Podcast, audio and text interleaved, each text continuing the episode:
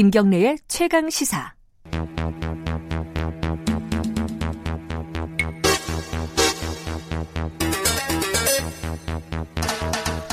네, 김경래 최강 시사 3부 시작하겠습니다. 아, 사건의 이면을 들여다보고 깊이 있게 파헤쳐보는 시간입니다. 추적 20분. 오늘도 두 분 모셨습니다. 박지훈 변호사님 안녕하세요. 안녕하세요. 박지훈입니다. 네, 장용진 아주경제 기자님 안녕하세요. 예, 안녕하십니까? 오늘은요. 어, 아까 예고를 잠깐 해드렸는데 이 조국 장관의 가족 펀드 일명 가족 펀드죠. 어, 네, 사실은 뭐 사모 펀드 펀드가 이제 공식적 용어겠지만 요 수사가 한참 진행 중인데 이게 좀 복잡합니다. 이게 금융 계통에 계신 분들이야 뭐 네. 간단한 문제겠지만은 일반 시민들은 이게 뭔 소린가 복잡한 얘기들이 많아요. 너무 많은 얘기가 나오기 때문에 네. 이게 뭔 말인지 나쁜지 잘못된지 일단 좋은지 단어도 어렵고. 예. 네, 그리고 지금 나오는 얘기들 잘 살펴보면은 앞뒤가 좀 안 맞는 내용들도 많아요. 아, 그래요? 사실은 보면 앞뒤가 안 맞는. 그래서 어 이거는 이 얘기를 검찰이 왜 했지? 뭐 이건 오히려 더 이제 정경심 교수 또 혹은 조국 교수, 어, 조국 장관 측에 유리한 얘기인데 어떻게 흘러나왔을까? 라는 생각이 들지. 달리 말하면은 검찰 역시도 정확하게 이 사건에 대해서 음흠. 얼개가 파악이 되지 않았다라는 의미가 그 되겠죠. 깔끔하게 오늘 한번 정리를 네, 해보죠. 그러니까 예. 중간에 그런 생각도 들었어요. 아니 그러면 조국 장관 부부는 피해자 아니야? 네, 그런 어, 얘기도 많이 어, 예. 했죠. 이런 느낌도 있었고 그 뒤에 나온 거 보면 또 연관이 또 있는 것 같기도 네. 하고 자 오늘 좀 정리 좀 해보겠습니다. 어, 일단은 어제 어, 오천 장관 아 오천 장관이란다 오천 조카 네, 장관의 씨. 오천 조카. 네, 조 장관의 오천 조카 구속이 됐습니다. 구속이 조금 예상이 됐었어요. 왜냐하면 네. 이전에 그 대표 둘이 최모 씨하고 이모 씨 관련해서 영장을 기각하면서 주범은 아니다 이 사람들이 네. 그 범죄 사실을 인정하고 있다. 그러면서 이 오촌 조카가 주범격이고 또 회에 갔지 않겠습니까? 예. 그런 사실이 있었기 때문에 도주 우려 내지 증거인멸 우려가 있다고 봐야 되고 근데 이 사건은 사실은 조국 장관하고 아직 관계가 없어요. 음흠. 횡령이 좀 큽니다. 그러면 횡령하고 자본시장법은 또 다르게 또 설명을 다시 드리겠지만 예. 뭐 주가 부양 이런 관련된 그 부분에 대해서 혐의 사실이 인정되고 도주 우려가 있고 범죄 상당성이 있기 때문에 구속 영장이 발부가 근데 됐습니다. 이제 앞서서 아까 말씀하셨죠. 두 명에 대한 그 구속영장 기각이 됐는데 네. 한 명은 그 운용사 그렇죠. 펀드 사모펀드의 운영사인 코링크피 이제 익숙하실 거예요 단어가. 하도 많이 들어서 예. 코링크피 예, 코링크피 대표에 대해서 영장이 기각됐고 또 하나는 그 코링크피가 만든 사모펀드에서 투자한 그렇죠. 웰스 CNT 아 복잡하다 여기 대표도 구속영장이 기각이 됐습니다. 기각됐습니다. 그런데 이상한 거는 어 오촌 조카는 어, 발부가 됐어요 영장이. 그렇죠. 예. 이 사람은 도대체 뭘 한 겁니까 여기서? 쉽게 말해서 사실 이 사건 전체에 보면은 주범은 이 오촌 조카라고 보면 됩니다. 예. 자, 이 오촌 조카가 거의 대부분의 행위 이제 주가 부양을 우- 시키려고 했던 형이라든지 네. 우회 상장을 해가지고 주가 차익을 시세 차익을 얻으려고 했다라든지 예. 또는 그 여러 가지 부정적인 의미가 될 수 있는 또 돈을 빼돌렸다든지 네. 뭐 이런 얘기 그다음에 그 투자를 하는 척 하면서 자금을 빼냈다든지 이런 내용을 음. 전부 다 오촌 조카가 했다는 부분이 이미 거의 다 확인이 된 것 같아요. 다만 이제 지금 가장 핵심되는 부분은 일단 이 오촌 조카의 행위하고 그 저 조국 장관의 부인 정경심 교수가 어느 정도 연관이 있는지 예. 정경심 교수가 어느 정도 알았는지 또는 어느 정도 개입했는지 이 부분이 지금 현재 핵심적인 내용이 그렇죠. 되는 겁니다. 정경심 교수 얘기는 조금 이따가 네. 하고요. 이 오촌 조카가 아까 지금 횡령 얘기도 하셨고 뭐 주가 조작 얘기도 하셨고 여러 가지 얘기 하셨는데 구체적으로 네. 구체적으로 뭘 한 건지. 자, 일단은 오촌 조카가 이 코링크피라는 이 회사를 운용을 사실상 했을 것으로 지금 보입니다. 음. 대표가 따로 있긴 한데요. 네. 실질적으로 본인이 운영을 하면서 네. 가장 지금 잘못된 행동 중에 하나가 이렇게 사모펀드를 운영할 때 아니 뭐 일반 회사도 똑같습니다. 주가를 함부로 올리면 안 됩니다. 막 예컨대 인위적으로. 공시를 예. 거짓말을 한다든지 예. 아니면 지금 이사 이거는 이 거래도 없이 거래한 것처럼 무자본 거래 같은 걸 했으면 이거는 영 다른 문제입니다. 자본시장법상에 음흠. 예전에 증권거래법 관련된 그런 게 이 법이 바뀌었는데 자본시장법 위반이 하나가 있고요. 예. 그 자본시장 위반- 위반을 통해서 얻었던 돈을 예. 그돈 자체를 50억 정도를 빼돌린 거예요, 딴 데로. 아. 딴 데로 빼돌린 게 특정 경제 가중처벌법상의 횡령 배임이 성립이 하고요. 음흠. 이거 관련해서 인터넷 전화를 걸어 가지고 그 코링크 PE의 지금 명목상 대표한테 전화 걸어서 이거 큰일 났다. 좀 도망가자. 피하자. 음. 그 증거 인멸 교사 부분 세 가지 지금 범죄로 영장이 발부된 것입니다.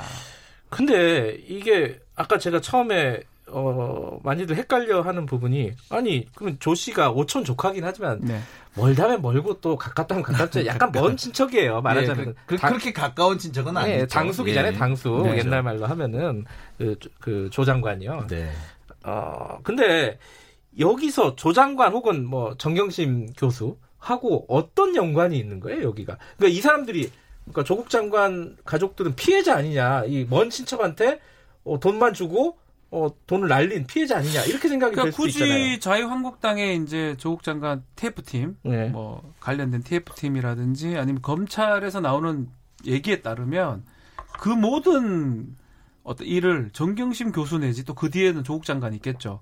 같이 해가지고 빼돌리고 어, 수익을 얻기 위해서 했다라는 겁니다. 지금 연결고리는 전혀 없습니다. 아 그건 이제 예. 어, 어떤 뭐 추정 추측, 그죠. 그거 말고는 좀 추측, 드러- 드러난 추측. 건 없는데, 언론에서는 음. 계속 이제 다른 것만 나와요. 하드 디스크를 뭐 교체했다. 근데 예. 그 본질의 내용은 결국은 범죄가 있어야 될 거 아닙니까? 예. 굳이 지금 거론될 수 있는 범죄는 지금 말했던 자본시장법을 같이 위반했다. 공동정범입니다. 음. 같이 하든지 횡령을 같이 한다든지. 근데 횡령도 안 되는 게 자기가 냈던 돈을 횡령하기 좀 어렵거든요. 또 구조상은 저는 이해가 좀 안 되고 또 하나가 지금 가, 가능성이 좀 있는 게 어제도 영장에 적시됐다가 지금 빠졌던 부분인데 공직자윤리법 위반이 있습니다. 공직자윤리법에 따르면 공직자 일정 어떤 그 계급 이상의 공직자는 네. 자신의 이해 충돌 관련된 어떤 일을 못하도록 돼 있는데 네. 그거 위반 소지가 있다라는 뉘앙스를 했는데 그것도 처벌 규정이 없어요. 그거는 음흠. 처벌할 수 있는 규정이 없기 때문에 그래서 저는 딱 떠오르는 거는 굳이 있다면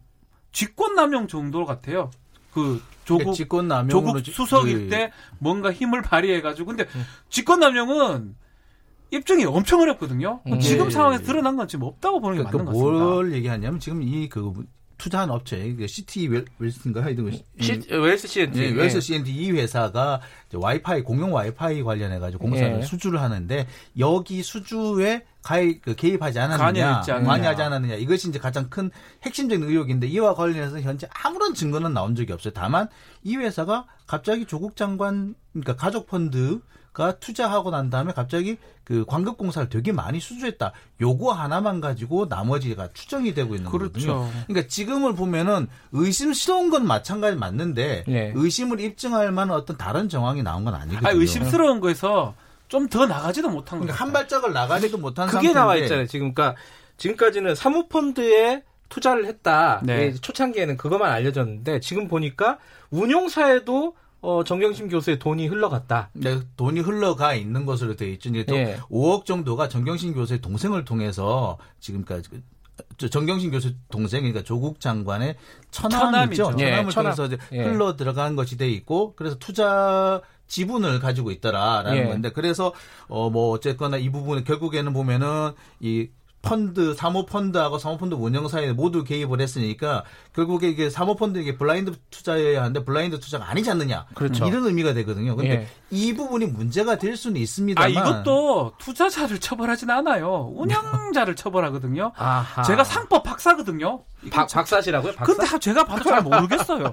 법학 박사인데 제가 아, 좀 뭐, 그러세요? 몰랐네. 답답합니다. 저 공부를 좀 그러니까 열심히 저도 안 지금 해서 계속 그런지. 보면은 이게 이 초- 계속 아니, 보면은 운영자를 처벌하지 투자자를 누가 처벌합니까? 그러니까 이게. 음. 문제가 있다라고 하는 부분을 뒤져다봐도 그 부분은 확실히 문제 아 이건 좀 잘못됐구나 하는데 그래서 도덕적으로 지목을 할 수 있을까 모르겠으나 이것이 실제로 처벌 규정이 있는 부분이 전혀 어, 없는 잘 부분이고요. 없어요. 음. 그리고 이것이 과연 정말 고의적으로 그러니까 모든 행위는 범죄는 고의성이 있어야지 그렇죠. 그 성립을 하는데 네. 고의가 인정될 수 있는지가 사실 좀 애매한 부분이 있어요. 예. 그러니까 정경심 교수가 모든 것을 다 알고 투자를 그렇게 했었어야 정상인데 실제로는 가장 잘 아는 사람은 오촌 조카고 오촌 조카인데 거의 위임하듯이 하- 했을 가능성이 현재로서 제일 높아 그렇죠. 보이는데 예. 자꾸 오촌 조카가 매개골이다라고 하면서 정경심 교수랑 이어붙이려고 하는 부분이 있어 보여요. 음. 그러니까 그러면서 그 연결고리를 확실하게 해줄 수 있는 뭔가를 자꾸 내 그걸 이제 검찰에서도 제시를 해줘야지 찾아야지 우리도 그게 좋은데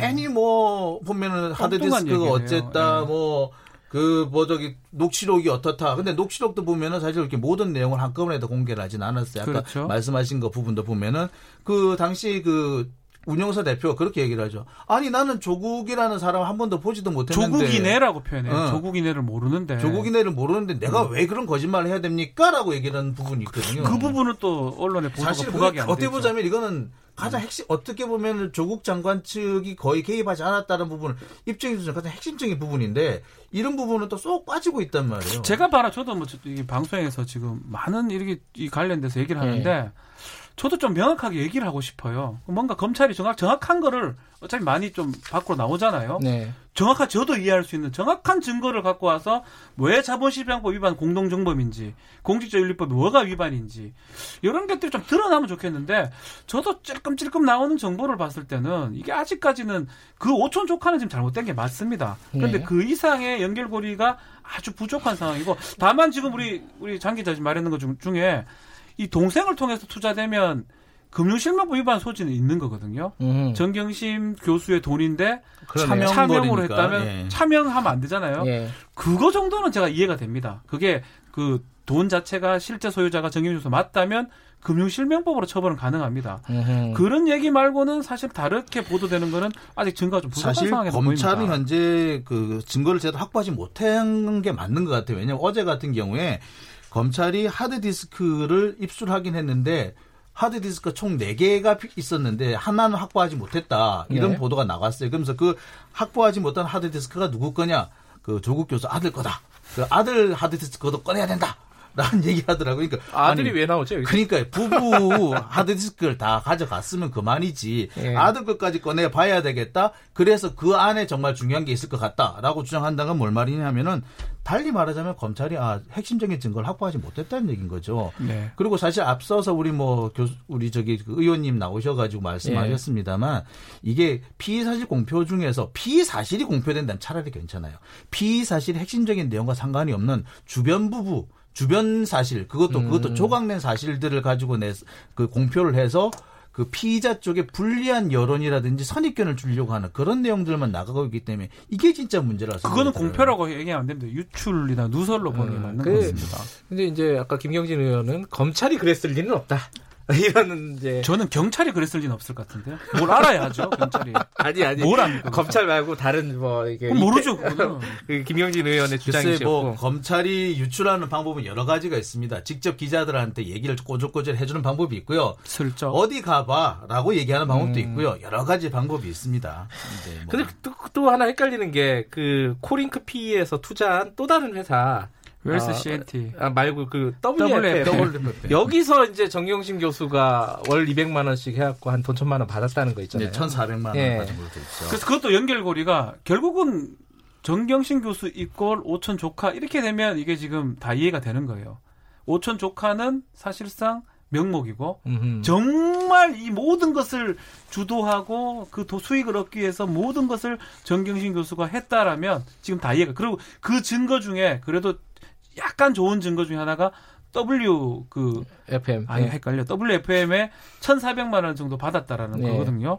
근데 그것도 예전에 의학 관련된 그 일을 하다 보니까 했던 부분이고 받으려면 한 14억이나 1억 4천 정도 돼야지 1,400 정도로 이것을 수익을 얻기 위해서 저 오촌 조카를 이용해서 운용사를 운용 뒤에서 운용하고 투자를 하고 예. 그러기에는 제가 아는 상식상으로는 아직까지 증거는 예, 부족하다. 마지막으로 자, 증거 인멸 의혹을 좀 얘기해 봅시다. 그 어, 하드 디스크가 교체됐다. 네. 예, 조국 장관 부인 정경심 교수 컴퓨터가 하드디스크 교체됐다. 그리고 어, 검찰 압수수색 전에 노트북을 이렇게 어, 서울로 이제 그 다른 사람이 시켜서 가져오게 했다. 그리고 또 사전에 오촌 조카랑 귀국하기 전에 아니 출국하기 전에 정경심 교수랑 어, 통화를 했었다. 뭐 이런 의혹들이 있어요. 아직 뭐 네. 공식적으로 확인된 부분은 아니고. 이 증거 인멸 보통 이게 인식이 그렇잖아요. 아 뭔가 있으니까 인멸 인멸을 하려고 하는구나. 이거 어떻게 보십니까? 이 상황은. 글쎄 하드 디스크를 증거 인멸하려고 그랬으면은 그걸 어디 딴데 저 같으면은 불태웁니다 저는. 저기 강에 버리든가. 한강에다 버렸을 네. 거예요. 네. 안 그러면은 뭐 저기 뭐 당시 사법농단 당시에 우리 유모 네. 판, 전 판사처럼 던져버렸죠. 아니 긁어버리든가 네. 네. degaussing. 아니 degaussing 하든가 했지 그걸 왜 그대로 놔두겠습니까? 그걸 음. 복사해서 또 그것도 복사를 해서 두 개를 다 가지고 있었다면은 그거는 증거 인멸이 아니라 증거를 증거? 두 개, 세 개 만든 거 복사해 놓은 거거든요. 그 저는 이런, 지- 이런 상황에서 언론 보도가 조금 문제가 있는 것 같아요. 예. 이거는 사실은 검찰에 제출된 자료만 보면 네. 이게 forensic이라는 기법이 있어요. 예. 다 복구가 가능해요. 만약 degaussing을 했다 그러면 그거는 상당히 문제가 있죠. 네. 그게 degaussing 했다면 증거인멸 우려가 있다고 하는 게 맞는데 다 제출해놓고 복사도 다 해놨는데 그거는. 검찰이 다 확인할 수 있어요. 아. 그걸 증거인멸이라고 보도되는 거는 표제 자체가 저는 만약에 잘못됐다 문제가 생각합니다. 있다면 증거 저 복사, 그 하드디스크를 복사해가지고 필요한 부분만 싹 지운 다음에 네. 저 같으면 원본은 한강에다. 버리죠. 저는 음. 버리고. 한강 한강에 버리면 못 찾아요. 그리고 뭐 정경신 교수 뭐 영주에 지금 동양대가 있잖아요. 예. 서울하고 왔다 갔다 하는 거래 그 보면 충주호가 있어요. 충주. 같은 데 버렸으면 못 찾아요. 그게 증거인멸이라고 그게 증거인멸인데. 그걸 알겠습니다. 갖고 있으면 그걸 어떻게 증거인멸 원본 있으면 포렌식으로 다 복구가 가능합니다. 오늘 두 분이 이상하게 쿵짝이 좀 많이 아니 편들라는 게 아니고 정확하게 청취자분들한테 뭐 예. 저는 저는 사실 어떤 편도 아니고 법적으로 봤을 때 제가 이해 못하는 부분을 음. 일반인들이 어떻게 이해를 하겠습니까? 아니, 그리고 뭐 저기 피사실 공표죄가 잘 되면 저는 오히려 쓸 게 많아서 좋죠. 근데 아닌 건 아니어야 되죠. 예, 그 2부에서 김경진 의원 나오고 어, 3부에서 이렇게 얘기하니까 균형이 아주 잘 맞는 저는 것 사실. 아까 김경진 의원님 와 계실 때 뛰어들고 싶었어요. 지금 들어오시지 그랬어요. 검사 출신이라서 그런 거 알겠습니다. 오늘은 어, 상법 박사 박지원 변호사님과 장영진 아주영재 기자 두 분과 아, 이 조국 후보자 그 조국 아, 제 후보자라고 자기 죄송합니다. 장관 됐습니다. 조국, 조국 장관의 그 펀드 의혹과 관련해서 좀 해설하는 시간을 좀 가져봤습니다. 오늘 두 분 고맙습니다. 감사합니다. 감사합니다. 김경래 최강 시사 듣고 계신 지금 시각은 8시 46분입니다.